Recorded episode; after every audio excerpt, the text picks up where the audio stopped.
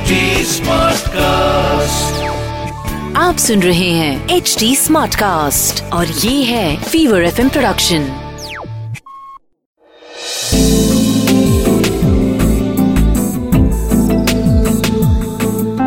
एक अधूरी कहानी। एक अधूरी कहानी कहानी वाला देव के साथ। बारिश काफ़ी तेज हो रही थी। पंकज और किशन नई मारुति 800 में घूमने निकले थे। बरसात में एक चाय की दुकान दिखी और साथ में कढ़ाई से उठते हुए धुएँ से समझ में आया कि प्याज के पकौड़े तले जा रहे हैं। रहा नहीं गया। गाड़ी रोककर गाड़ी में बैठ के ही चाय पकौड़े मंगवाए गए। अब जब तक चाय और पकौड़े आते, दोनों बातें कर ही रहे थे कि एक आवाज़ आनी शुरू हुई।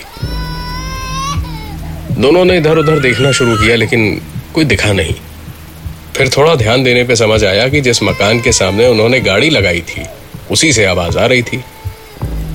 पंकज बारिश में ही गाड़ी से उतरा और उस मकान की ओर बढ़ा। पुराना सा गेट था। पंकज ने धक्का दिया तो ज़ोर से चरमरा के खुला। गेट से करीब सात फुट दूर एक चबूतरा था और उसके भी तीन फुट आगे दरवाज़ा, जो फर्श से छत तक था। खिड़कियाँ भी वैसी ही लंबी लंबी थी और एक बड़ा सा ताला दरवाजे पे लटक रहा था। पंकज जैसे ही चबूतरे पे चढ़ा, उसके पीछे होती हुई बरसात की आवाज़ बंद हो गई। रोने की आवाज़ भी बंद हो गई। पंकज ने बाहर की स्ट्रीट लाइट से आती हल्की फुल्की रोशनी में ही दरवाजे की ओर देखा तो पाया ताला बस यूँ ही लटका था। दरवाजे पे लगा नहीं था। और दरवाजे का एक पल्ला भी खुला हुआ था। ग्रिल के उस पार फर्श पे एक टॉर्च पड़ी हुई थी और उसी की रोशनी में एक बच्चा दिखाई दे रहा था जो एक के ऊपर एक कुछ रख रहा था। पंकज ने सोचा, बिजली चली गई होगी शायद। और खेलते खेलते बच्चा डर के मारे रोने लगा था। वो वापस जाने को पीछे पलटा ही था कि उसे अपनी आँखों पर यकीन नहीं हो रहा था। बरसात की आवाज़ जो कानों में कुछ पल पहले से ही आनी बंद हो गई थी, वो रुकी नहीं थी। अपनी आँखों से पंकज देख रहा था कि सामने बरसात इतनी तेज हो चुकी थी कि उसे कुछ भी साफ़ साफ़ नहीं दिख रहा था। पंकज वापस पीछे उस मकान की ओर पलटा तो देखा, टॉर्च पड़ी थी। कुछ खिलौनों जैसा नीचे पड़ा भी था, लेकिन बच्चा नहीं दिख रहा था। पंकज वापस किशन को पुकारने को पलटा तो देखा, वही बच्चा चार से पाँच साल का होगा, उसके सामने खड़ा था। हाथों में एक सफ़ेद डंडे सा कुछ पकड़ा हुआ था। इन्हीं से वो अंदर खेल भी रहा था। बच्चे ने उसी डंडे से पंकज के घुटने पे मारा और पंकज की चीख निकल गई। इतने से बच्चे में इतनी ताकत कैसे आई? मारते ही वो बच्चा तो भाग गया, लेकिन पंकज की चीख सुनकर किशन दौड़ा दौड़ा आया और बोला, तू क्या कर रहा है? कब से बुला रहा हूँ तुझे? जवाब भी नहीं दे रहा, मेरी ओर देख तक नहीं रहा। अबे हुआ क्या? भूत देख लिया क्या? पंकज उसके जवाब में बोला, वो वो वो वो बच्चा शायद सचमुच भूत भूत है। किशन ने इधर उधर झाका और फिर पंकज से गुस्से में बोला, तू वापस चल। चाय पकौड़े सब ठंडे हो गए, पैसे तो बर्बाद हुए ही, मूड भी खराब कर दिया। चल चल। दोनों बातें कर ही रहे थे कि अचानक बाहर का वो भारी भरकम लोहे का गेट अपने आप चरमरा के बंद हो गया। पंकज तो डरा हुआ था ही, किशन भी घबरा गया। लेकिन किशन थोड़ा ज़्यादा दिलेर था। सीधे लगा दरवाज़ा खटखटाने। दरवाज़ा खोलो! कौन है? मज़ाक हो रहा है क्या यहाँ पे? चलो, दरवाज़ा खोलो, वरना अभी पुलिस में रिपोर्ट करता हूँ। किशन की धमकियाँ खत्म होते ही उस बच्चे की हँसी गूंजी।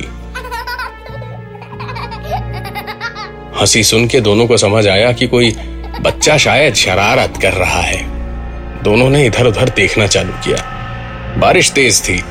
पंकज और किशन दोनों ही इस पुराने मकान में फिसलते फिसलते, गिरते, पड़ते इधर उधर बच्चे को ढूँढने लगे। लेकिन सारे दरवाजे, सारी खिड़कियाँ सब बंद था। दोनों वापस सामने के दरवाजे पे पहुँचे कि शायद वहाँ से कुछ देख पाए या अंदर का कोई रास्ता मिले। तो देखा मेन दरवाज़ा, जिसपे थोड़ी देर पहले ही ताला खुला हुआ लटका था। वहाँ अब बाहर की ग्रिल पे ताला लगा हुआ था और अंदर का दरवाज़ा पूरा खुला हुआ था। जलती हुई टॉर्च अब बैटरी खत्म होते होते धीमी होकर बंद होने वाली थी और कोई बच्चा नहीं दिख रहा था। पंकज और किशन ने एक दूसरे की ओर देखा, फिर जेब से एक पिन निकालकर ताला खोला और दरवाज़ा खोलकर अंदर आ गए। दोनों ने घर का कोना कोना छान डाला उस बच्चे को ढूंढते हुए, लेकिन बच्चा कहीं नहीं था। पूरे घर में एक बदबू सी भरी हुई थी बस, सीलन और सड़न की।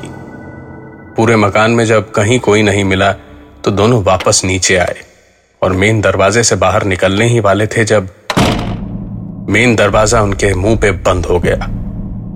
दरवाज़ा बंद होते ही दोनों को एक साथ एक आवाज़ सुनाई देने लगी। दोनों ने पलट के देखा तो रूह सूख गई। सामने एक चार साल का बच्चा हड्डियों से खेल रहा था और हल्की सी रोशनी में दिखा उसकी आँखों में पुतलियाँ नहीं थीं। सिर्फ़ एक सफ़ेद अंधेरा सा था। पूरे बदन पे ऐसा लगने लगा जैसे मकड़ियाँ रेंग रही हों और आँखों के सामने पाँच साल पुरानी वो रात नाचने लगी। पंकज और किशन थे तो चोर, लेकिन छोटी मोटी चोरियाँ नहीं करते थे, जिससे पकड़े जाने का खतरा थोड़ा कम हो जाए। एक बड़ा हाथ मारते थे और साल भर चला लेते थे।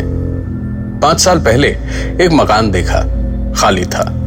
मालिक विदेश में रहते थे और पूरे मकान में एंटीक्स और महँगा सजावट का सामान था, और इसी लालच में दोनों उस रात अंदर तो घुसे। लेकिन उन्हें पता नहीं था कि अंदर एक केयर टेकर अपने परिवार के साथ बस कुछ ही दिन पहले रहने आया था। परिवार क्या? बस वो और उसका चार साल का बेटा था। उस रात चोरी करने जब पंकज और किशन घुसे तो कुछ गिरने की आवाज़ से उसकी नींद खुली। बच्चे को कुछ ना हो, इसी डर से उसे कमरे में बंद करके केयर टेकर डंडा लिए हुए निकला शोर मचाता हुआ।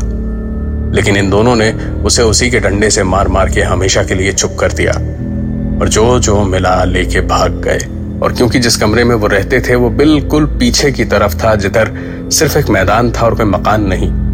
इसीलिए बच्चे का रोना धोना किसी को सुनाई नहीं दिया और बच्चा भी कुछ दिन बाद चल बसा। उस मकान के मालिक आज भी विदेश में ही हैं और अंदर अब केयर टेकर और उसके बच्चे के साथ साथ पंकज और किशन भी।